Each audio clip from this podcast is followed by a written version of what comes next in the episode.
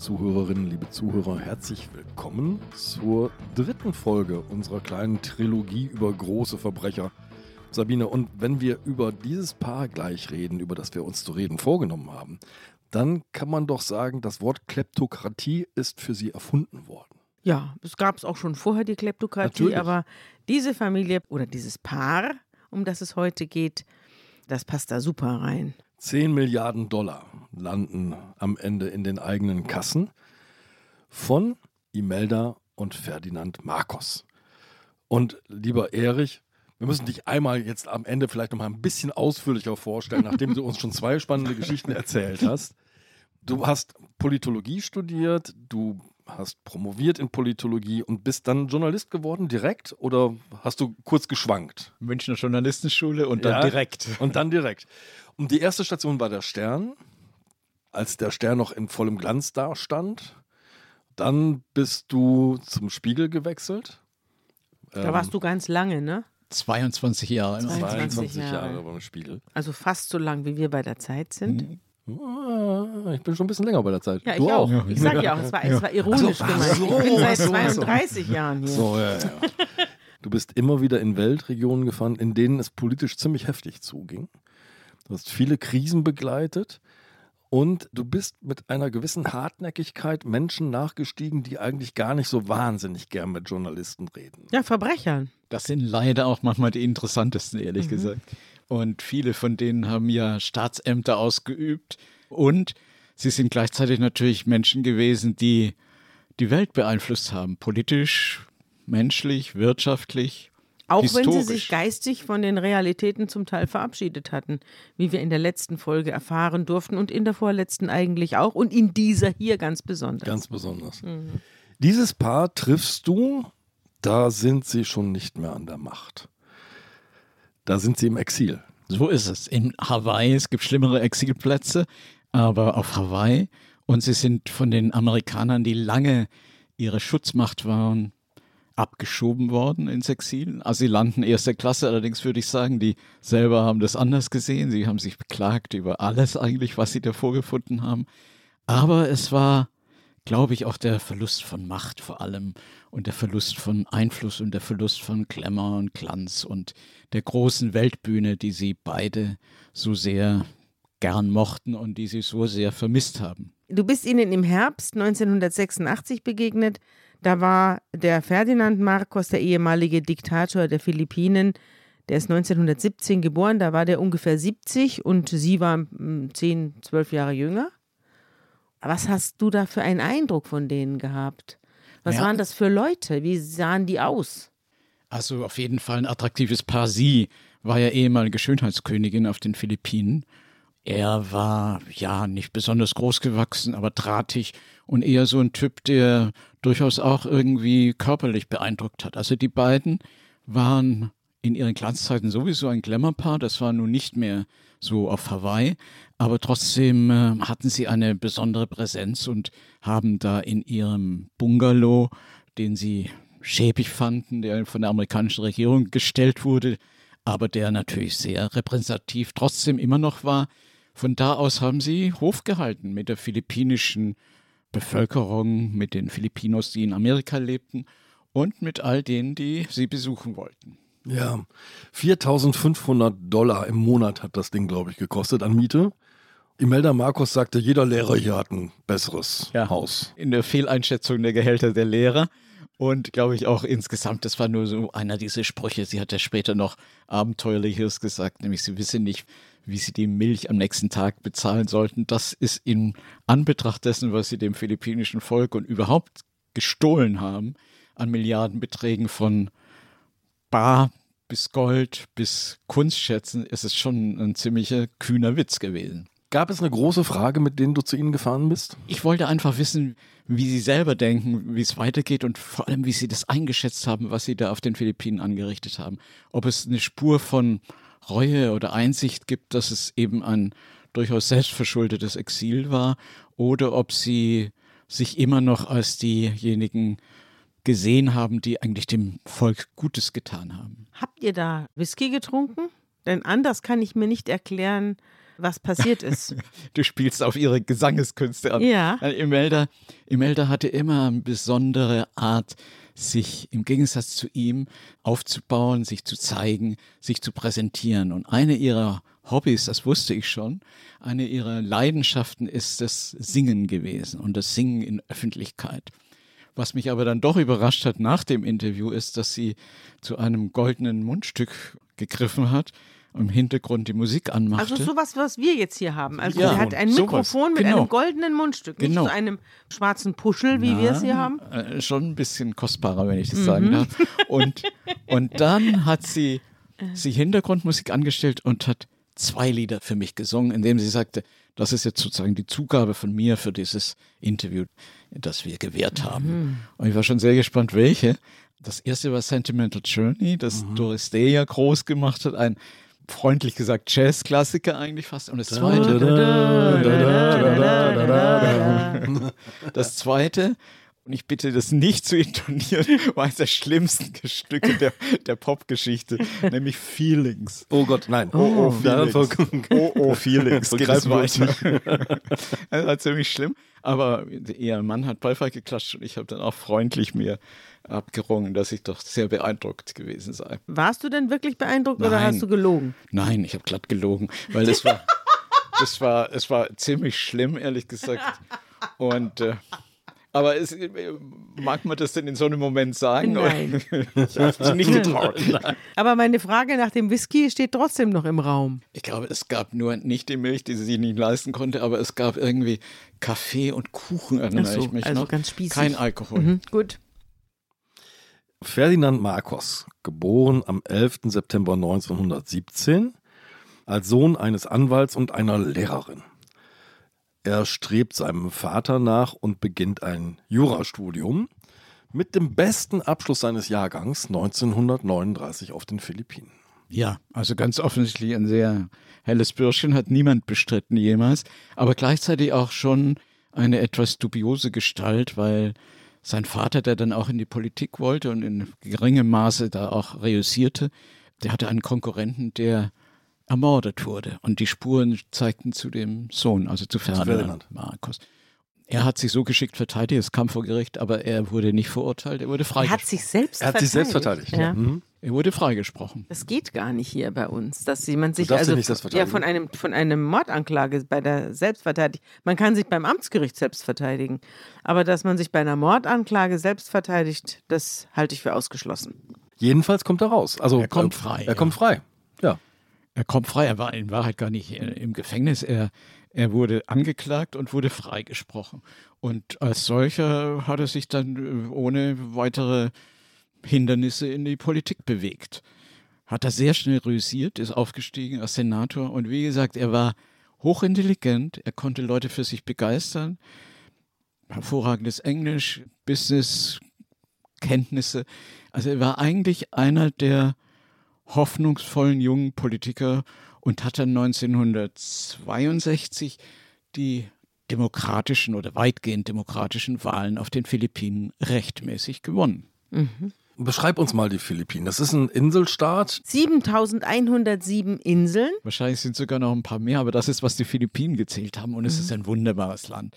Die Philippinen ist nicht umsonst ein Urlaubsparadies mit großartigen Stränden, mit Vulkanen, die manchmal auch gefährlich sein können, mit, mit sehr schönen Flüssen, sehr viel Palmenlandschaften und einer Bevölkerung, die weitgehend katholisch ist übrigens und deswegen auch sich sehr schnell weiter verbreitet, also sehr, sehr hohe Geburtenrate. 110 Millionen. Ja, und inzwischen muss man auch sagen, ja, sie gehören zu den besonders freundlichen Völkern, wie ich finde.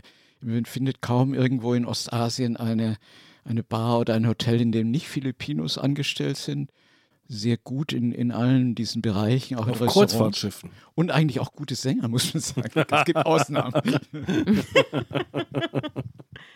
Wie herrscht man denn über ein Land mit 7000 Inseln? Das war der Hintergrund meiner Frage. Ja. Die große Stadt ist Manila, inzwischen auch bestimmt über 10 Millionen Stadt. Dann auf diesen einzelnen Inseln gibt es Provinzhauptstädte und äh, jeweils Provinzgouverneure, die das im Sinne des Präsidenten erledigen, wenn er denn stark genug ist, das einzufordern. du schreibst, dass sie zehn Jahre nachdem er gewählt worden ist, also im Jahr 1972, einen Putsch selbst inszeniert hätten, um dann endlich das Kriegsrecht zu verhängen und dann diktatorenmäßig zu herrschen. Wie inszeniert man denn einen Putsch? Also indem man ein Militär beauftragt, so zu tun, als würde er einen Putsch inszenieren. Mhm, mhm. das war eigentlich seine Maßgabe. Aber ich glaube, er hatte damals schon geplant, die Macht ganz an sich zu reißen. In diesen zehn Jahren hat er gedacht, hatte die Philippinen gut regiert, worüber man sich streiten kann, aber er konnte nicht alles durchsetzen, was er sich gedacht hatte. Mhm. Und wie viele Autokraten oder autokratisch Gesinnte hat er gedacht, wenn ich diese demokratischen lästigen Strukturen erstmal weggeschafft habe, dann werde ich das Land so gestalten und umgestalten, wie ich mir das wünsche. Ja, Demokratie ist schon eine mühsame und langsame Staatsform. Mhm. Anstrengend auch Anstrengend, Ja, ja, und ja. man kriegt immer Meckern und Mosern entgegengehalten. Ist natürlich nicht jedermanns Sache. Wer will das schon? Da und so, so kann man die Kritik, sehr praktisch. Ja. So kann man die Kritik abstellen. Ja. ja. Also Markus hat es erfolgreich geschafft. Mhm. Vielleicht sollte ich vorher noch sagen, er hatte 1954, also als er gerade erst seinen politischen Aufstieg begann, hatte er sich verguckt in die Schönheitskönigin der Philippinen von Manila. Sie hatte einen Wettbewerb gewonnen, der hieß Rose von Tacloban. Ja, genau. Das so. ist eine Stadt im Süden und eigentlich ist eine Vorstufe der gesamtphilippinischen Schönheitswettbewerbe. Genau, weil ich habe bei dir nachgelesen, bei der Miss Manila-Wahl bekommt sie nur den zweiten Platz ja, und macht einen irren Aufstand. Echt? Enttäuschend, ja, wirklich, das geht aber auch gar nicht. Sie war sehr, sehr clever, sehr intelligent, aber auch wahnsinnig ehrgeizig. Und insofern haben sich die zwei getroffen, das ist ein absolutes Traumpaar.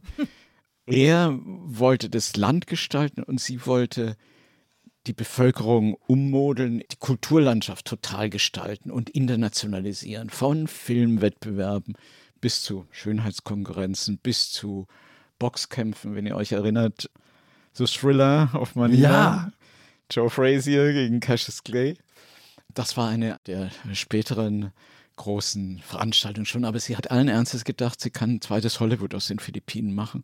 Filmstars wurden dann per First Class eingeflogen und durften sich da in Manila wunderbar sich gut gehen lassen. Du hast das sehr, sehr schön in deinem Text zusammengefasst. Ferdinand war für die Verbreitung des Grauens zuständig und Imelda für den Glanz. Ich denke, so war das, weil Ferdinand Marcos dann zunehmend, auch schon in seiner ersten Amtszeit, aber dann zunehmend als, als Autokrat, dann sämtliche Oppositionelle wegsperren ließ. Er hat nichts mehr geduldet.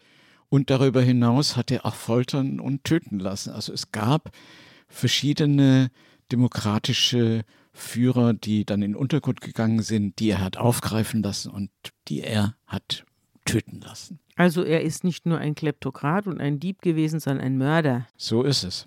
Und du schreibst, ich traf verzweifelte Menschen, Bürgerrechtler, die mir ihre Foltermale zeigten, Journalisten, die unter Todesangst im Untergrund arbeiteten. Und Marcos scharte ein Dutzend bedingungslos loyaler Militärs und korrupte Geschäftsleute um sich, die er mit Millionen Geschenken aus der Staatskasse bei Laune hielt. Die Rolex 12 hießen ja. die, die Top 12. Die Rolex 12, nach der man ahnt es, nach den Uhren, die sie getragen haben. Die beiden suchen und finden sich. Es kommt zu dieser Begegnung, von der du gerade erzählt hast. Die heiraten elf Tage später, ernsthaft? Ja, also die wussten, dass sie sich gefunden hatten. Das gibt's. Schau mich nicht so an. Ich, äh, mir ist es nicht so ergangen und ich weiß nicht, ob es dir so ergangen Nein. ist, aber es gibt Liebe auf den ersten Blick. Das habe ich schon gehört und ich habe es auch gelesen, auch wenn ich es nicht so richtig glauben kann. Imelda, der eiserne Schmetterling, schreibst du. Woher kommt diese Bezeichnung? Ja, das war ihr, ihr Spitzname auf den Philippinen.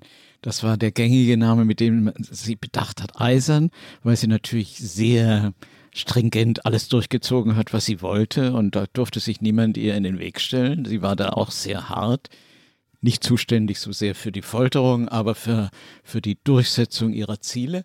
Und Schmetterling, weil sie darauf Wert legte, immer wunderbar gekleidet zu sein. Mhm. Sie hat allen Ernstes gesagt, sie sei davon überzeugt, dass ihr Volk Vorbilder wünsche und sie sei so ein Vorbild. Also immer gut angezogen, immer in diesen Schmetterlingskleidern, die so philippinisch zugeschnitten sind.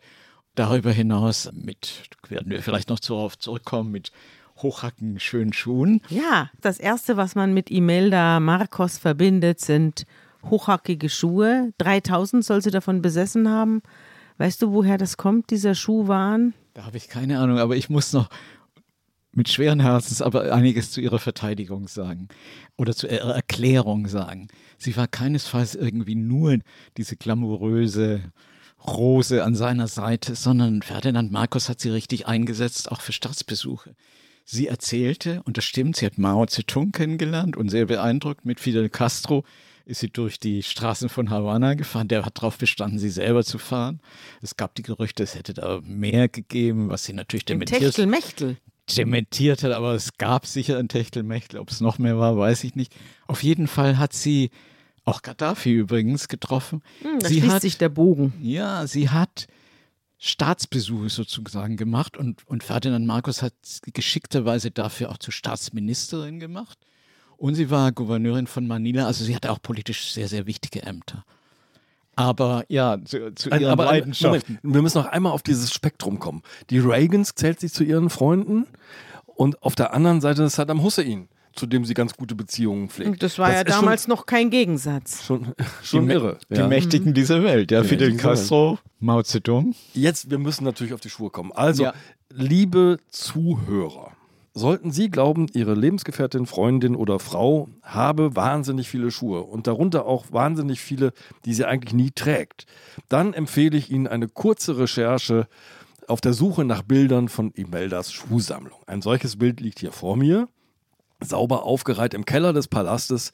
Auf eigens angefertigten Holzgestellen sind hier Schuhe aufgereiht. Und zwar natürlich nicht irgendwelche, sondern es sind Schuhe großer Designer, die sie sammelt. Es muss alles glänzen und strahlen. Du, Andreas, es sieht aus, als wäre das immer dasselbe Paar.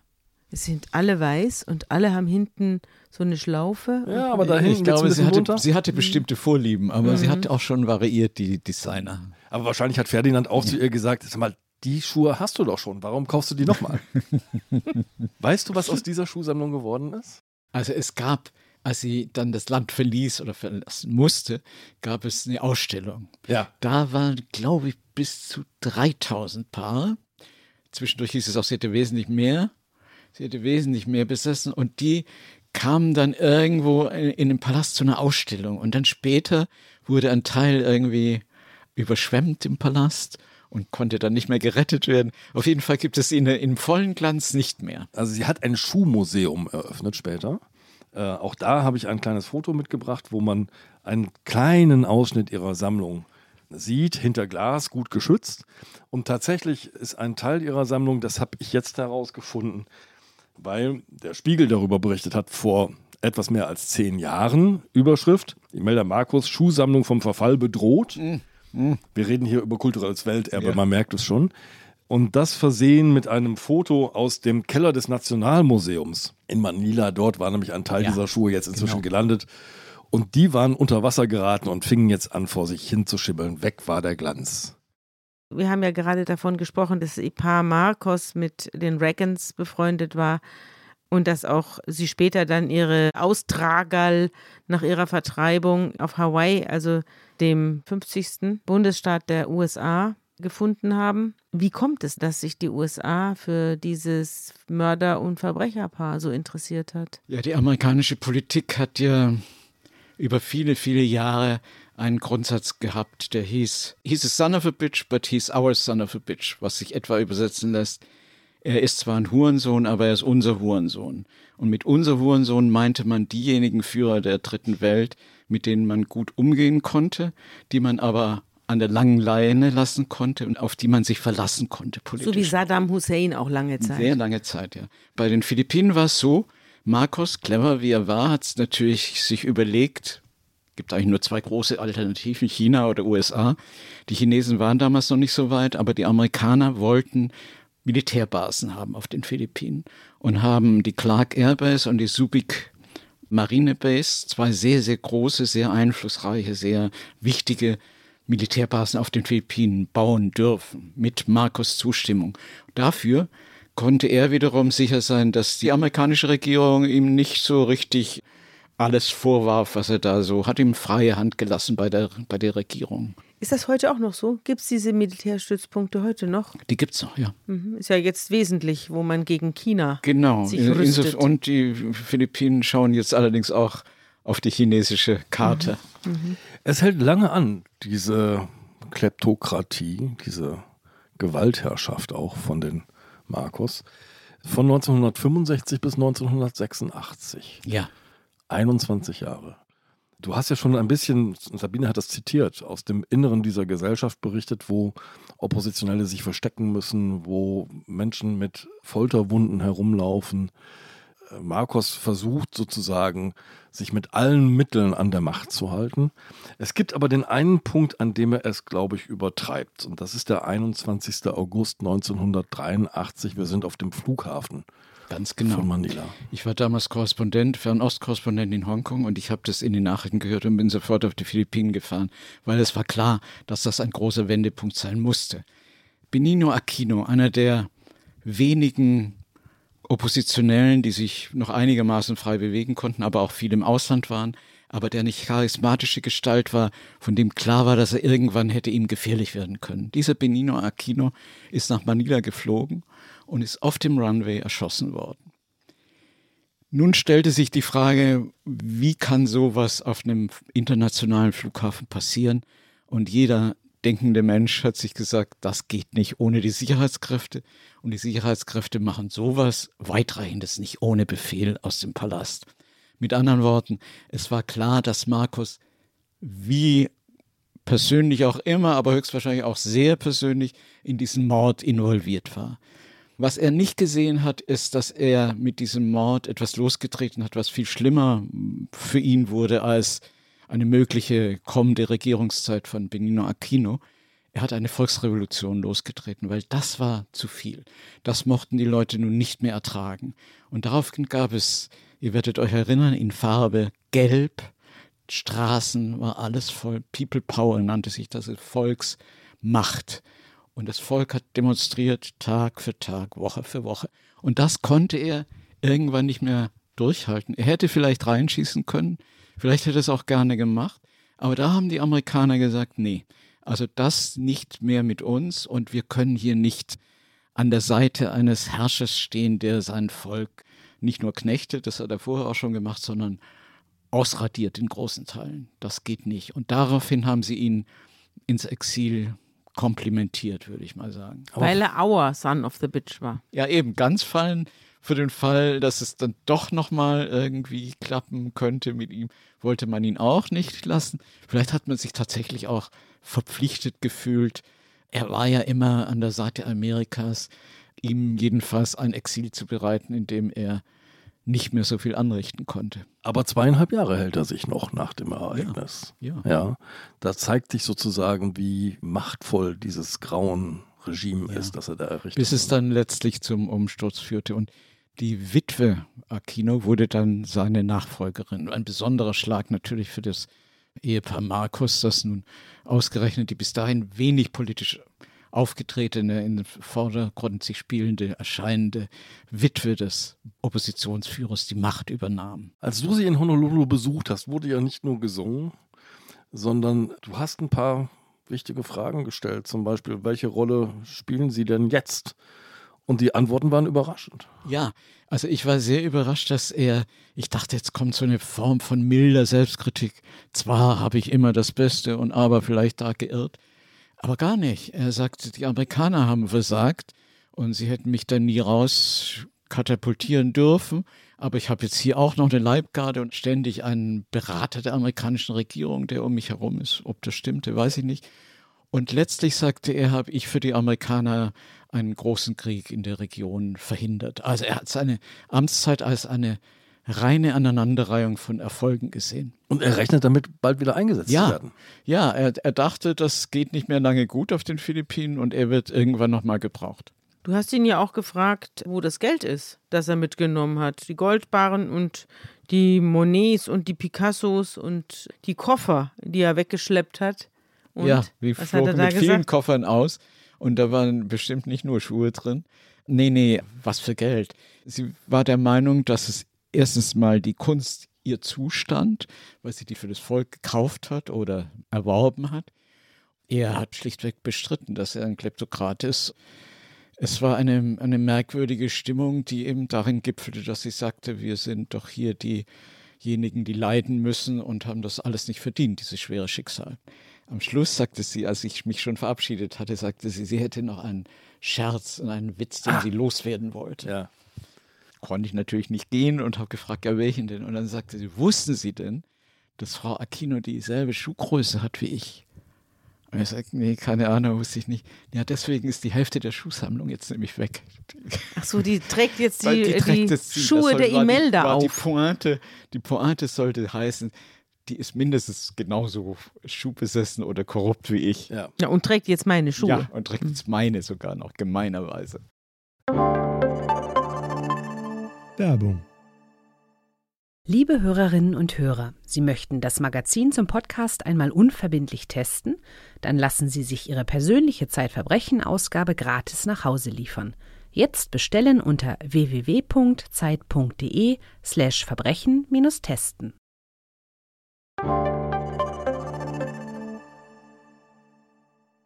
Am 25. Februar 1986, das ist der Tag, an dem Ronald Reagan eine amerikanische Militärmaschine schickt, um Imelda und Ferdinand Marcos auszufliegen ins Exil. Er überlebt das nicht lange. Knappe zweieinhalb Jahre später ist er tot. Stirbt er eines natürlichen Todes? Ja.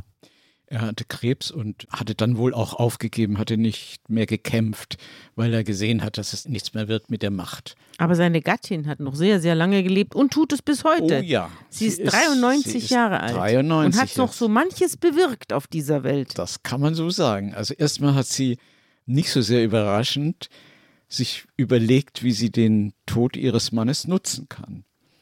So nach dem Motto hätte er umgekehrt auch gemacht. Eine schöne Leich. Ja, an, in den gläsernen Sarg gelegt und mit Begleitung internationaler Journalisten, ich durfte damals auch mit, nach Manila zurückgeflogen, den Leichnam, um ihn dort an Staatsbegräbnis zu, zu führen, was aber die Frau Aquino aus nachvollziehbaren Gründen nicht erlaubt hat.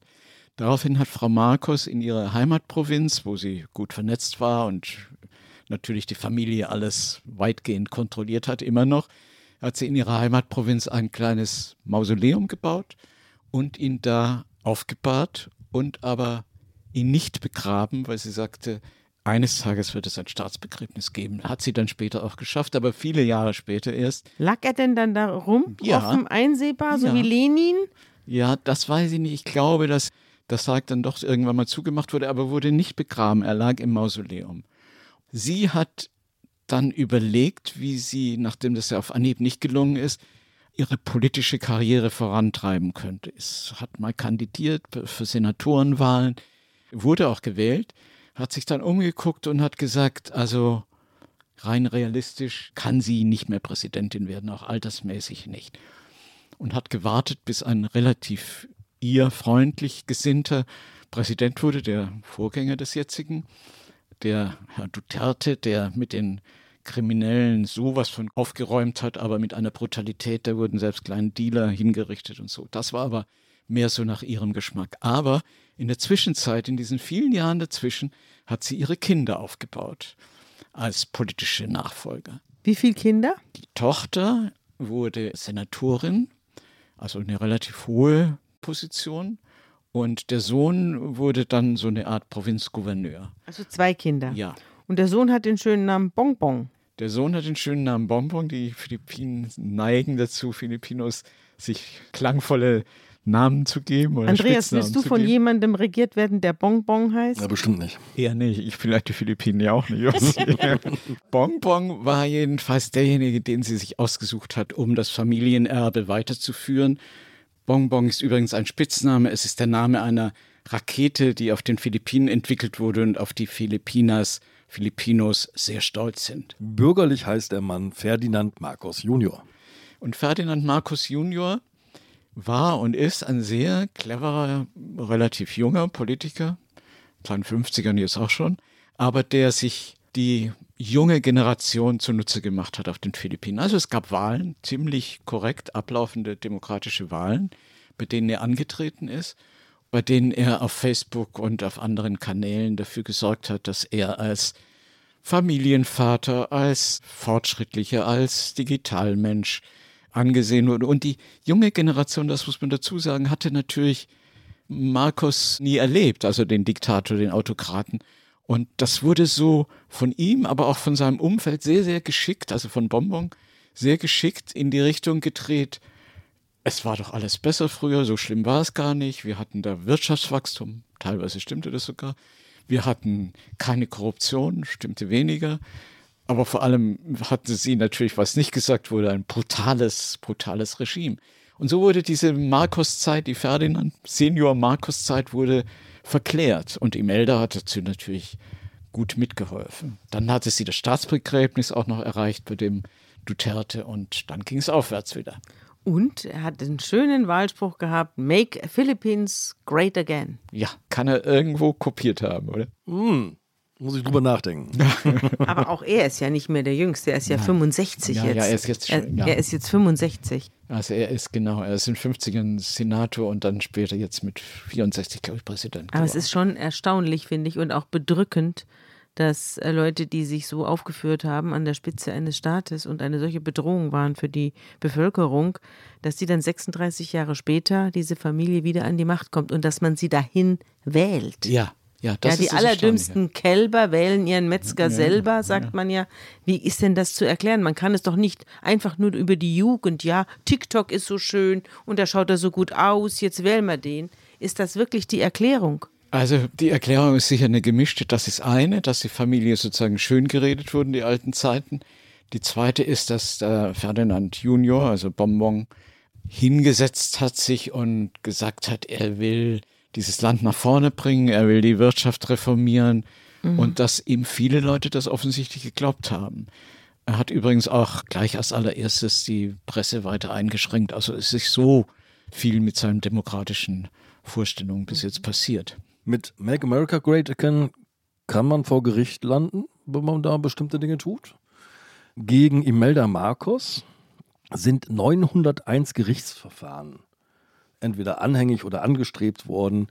Es gibt auch ein großes Verfahren, das in der Hauptstadt selbst noch anhängig ist, aber einfach nicht stattfindet. So ist es. Einerseits sind die Philippinen ein demokratisches Land mit einer relativ unabhängigen Justiz. Auf der anderen Seite sind die Machtstrukturen so, es gibt ein Dutzend von Familien, die kontrollieren praktisch das Land. Das war auch Frau Aquinos großer Fehler. Es gab keine Landreform. Es gibt diese großen Familien, die immer da waren und immer geblieben sind. Die Marcos sind nur eine davon. Ja. Imelda kommt auch aus so einer Familie, Ja, ja. aus einer großen Am- Oligarchenfamilie, genau. Und die unterstützen sich gegenseitig und die verhindern eigentlich wirkliche Reformen. Warum die Leute ihn gewählt haben, Bonbon, das ist teilweise natürlich ein Rätsel, aber teilweise sicher dadurch zu erklären, dass er den Eindruck erwecken konnte, dass er die Philippinen nach vorne bringt wirtschaftlich. Kaum ein Land in Asien hat in den letzten Jahrzehnten so wenig Fortschritte gehabt, ist so zurückgeblieben hinter den Möglichkeiten, die es eigentlich für das Land geben müsste. Also eine Verzweiflungswahl. Vielleicht, ja. Mein Volk will zu mir aufschauen, hat Imelda gesagt. Es braucht mich als Vorbild. Ich musste sehr schmunzeln, ich musste fast lachen. Darüber, dass sie einen Begriff gebildet hat für ihre Form der demonstrativen Extravaganz. Imelda Fick. Genau, ja. Also ich meine, sie war nie scheu, sich selbst in den Vordergrund zu stellen und, und ihre eigene Rolle zu betonen. Im Sinne von magnifik. Magnifik. Imelda Fick. Ja, furchtbar. Ich werfe noch einen tröstenden Blick in die Schuhsammlung und sage Erich, herzlichen Dank. Bitteschön, sehr gern. Tschüss.